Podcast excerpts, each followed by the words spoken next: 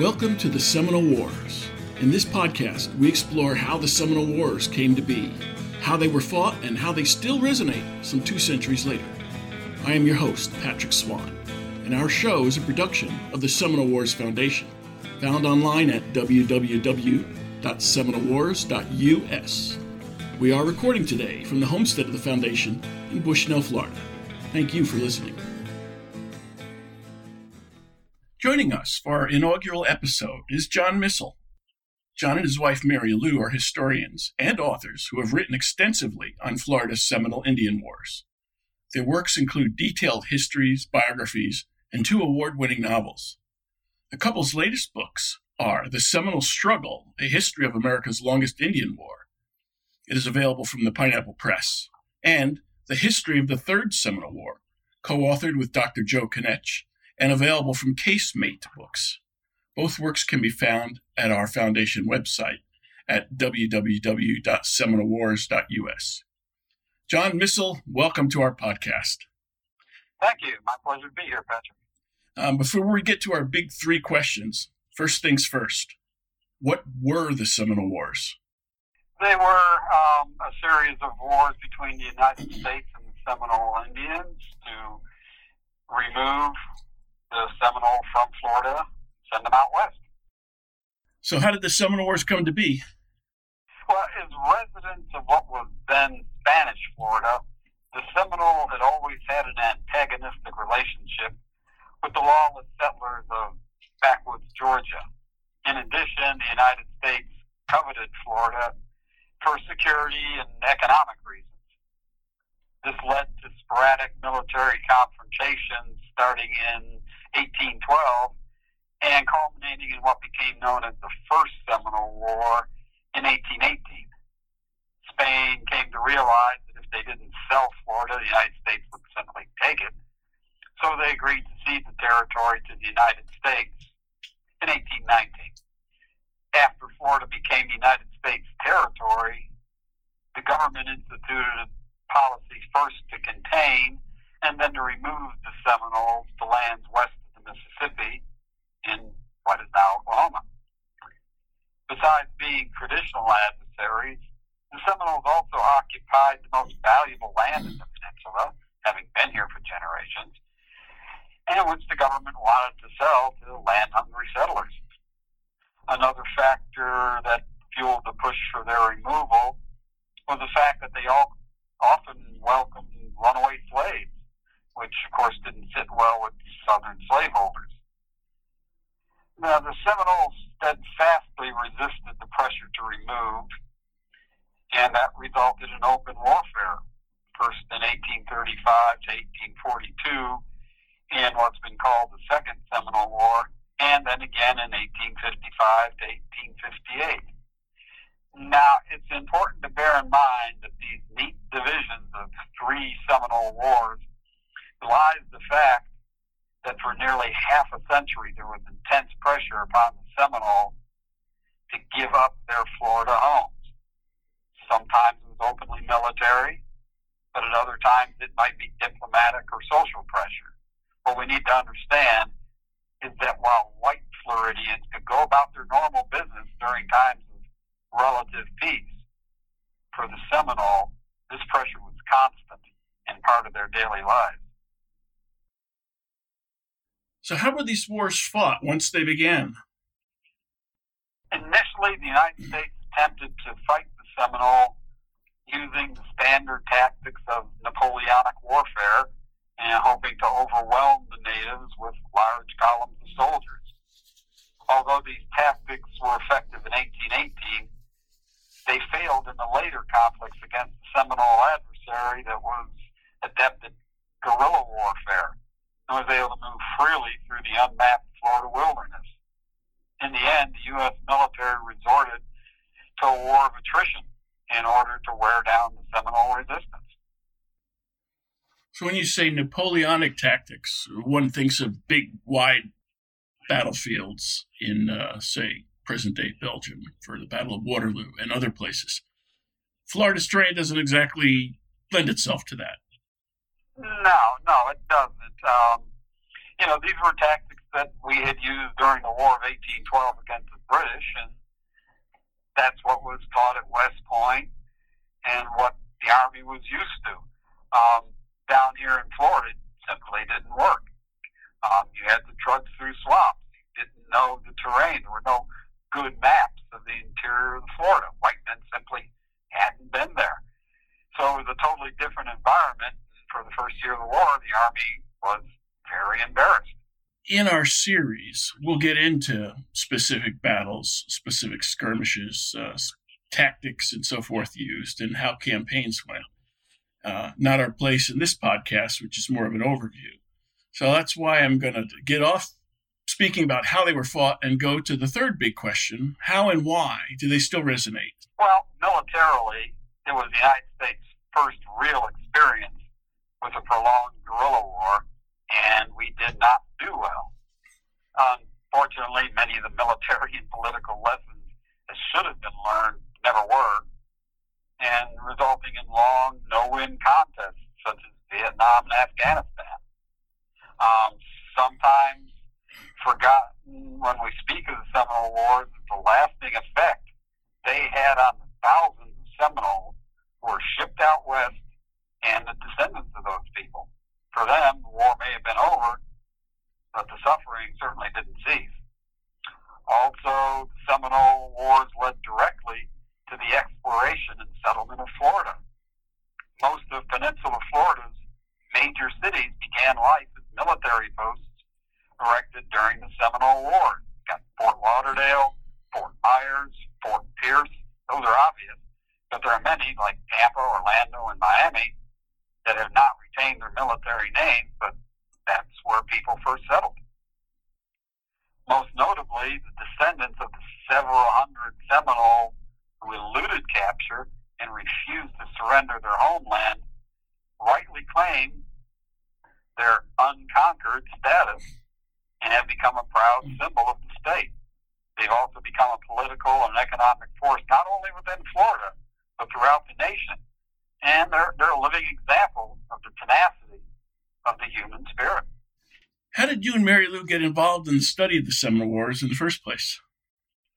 Well, Mary was working on her master's degree and needed a subject for her thesis.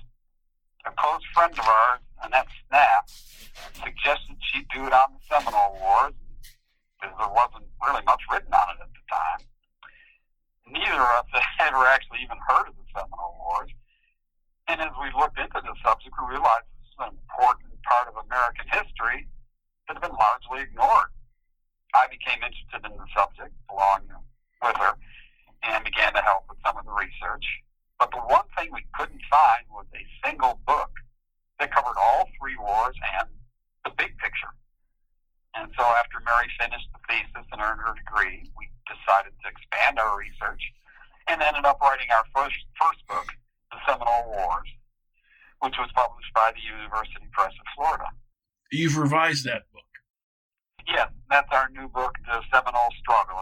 The original one was out for about 15 years, and of course, in the space of 15 years, you learn a lot, both new stuff and correcting some misconceptions that we had in our original work. And so we came out with basically a totally revised edition. Well, we'll have you back to discuss that book on a future episode. You have a relationship with the Seminole Wars Foundation. What is that relationship? Well, early in our research, one of Mary's acquaintances from the engineering firm where she worked was Dr. Joe Knetsch, a state historian who has an encyclopedic knowledge of the Seminole Wars, among many other subjects. He introduced us to the foundation, and we became actively involved. I've served as president for several years, and we published a newsletter, maintained the website and membership list, and oversaw the publication of several foundation books. We've also written two books for the foundation. One was The Miserable Pride of a Soldier, which is the biography of Colonel William S. Foster, and This Torn Land, which is a collection of Seminole War-related poetry from the period.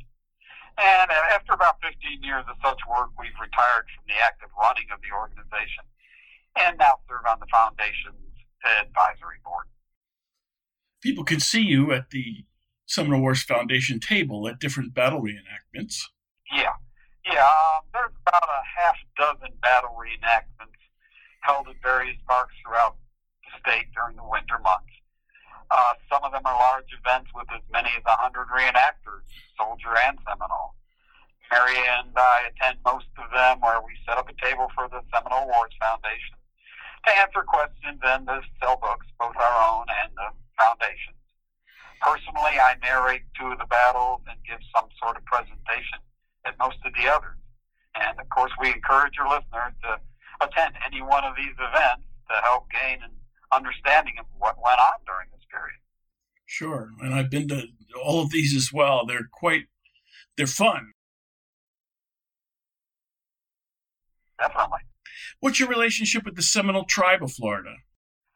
Nothing official, but we do have many close friends within the tribe and at the Atatiki Tribal Museum. The one thing I think we're most proud of is our recent collaboration with Willie Johns, who's tribal historian and Chief Justice of the Seminole Court System. We've done a novel entitled What We Have Endured that is due out this year from the Florida Historical Society Press, and it's our fourth book with that organization.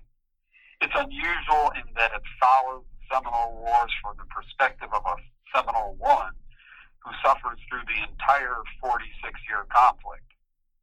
All three of us wanted to present the wars from a native view, and while it is fiction, it follows the events of the war very closely, to the point where we actually included about a 15-page timeline at the back of the book so that the reader could understand just what was going on, how long and tragic these wars were. That is something that I think gets lost in many of the books written because they're written by non-Seminoles, let's say. Yeah, though, Mary and I are non-Seminole. Of course, that's why we worked with Willie, because he knows the history and especially the culture, because, I know little aspects of the culture, but it's not my culture. And so, having Willie along, that kind of kept us on track and added to the book, a lot of that cultural detail. What's the most important thing you've learned about these long wars with the Seminole from the American perspective? That you can't just go in and drive somebody out of their homes. They're going to fight. And when if you want to make somebody hold on to something, make something dear to somebody, try taking it away from them. If you don't try to take something away from somebody, if you hadn't tried to drive the Seminole out, they would have basically probably assimilated, just like, immigrants to this country did, a century or two ago. But instead, by trying so hard to get them out, it just made them much more tenacious to hold on to what they had. As we near our close, John, tell our listeners, please, how they can learn more about you and Mary Lou's work on the Seminole Wars. You have a website? Yes, we do. It's www.missel.net, and that's spelled MISSALL.net. Very important. When I write your name down, I'm always forgetting the last L for some reason. Yeah, most people do. Gotten used to it. When they get to the website, they'll find a short history of the war and a list of our books. They'll also see a calendar of reenactments and any other Seminole War-related events or any speaking engagements we may have lined up. Glad you're getting the word out. Yes, this is an exciting endeavor to start here, and I'm very proud to have you on as our inaugural guest. And even though there's much more to explore about the Seminole Wars than time is allowed today, I want our listeners to know that this is just the first of many episodes to come about the Seminole Wars. We've discussed much today about this neglected period of armed conflict in our nation's history.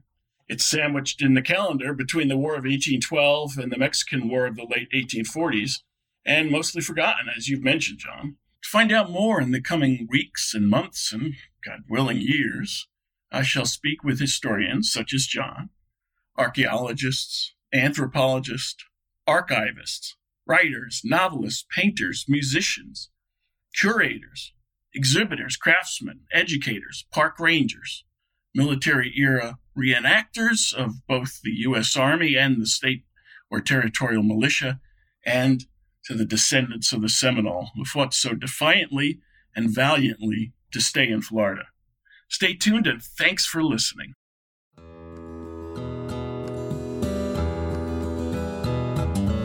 If you enjoyed this show, please take a moment to like us on Facebook at Seminole Wars Foundation.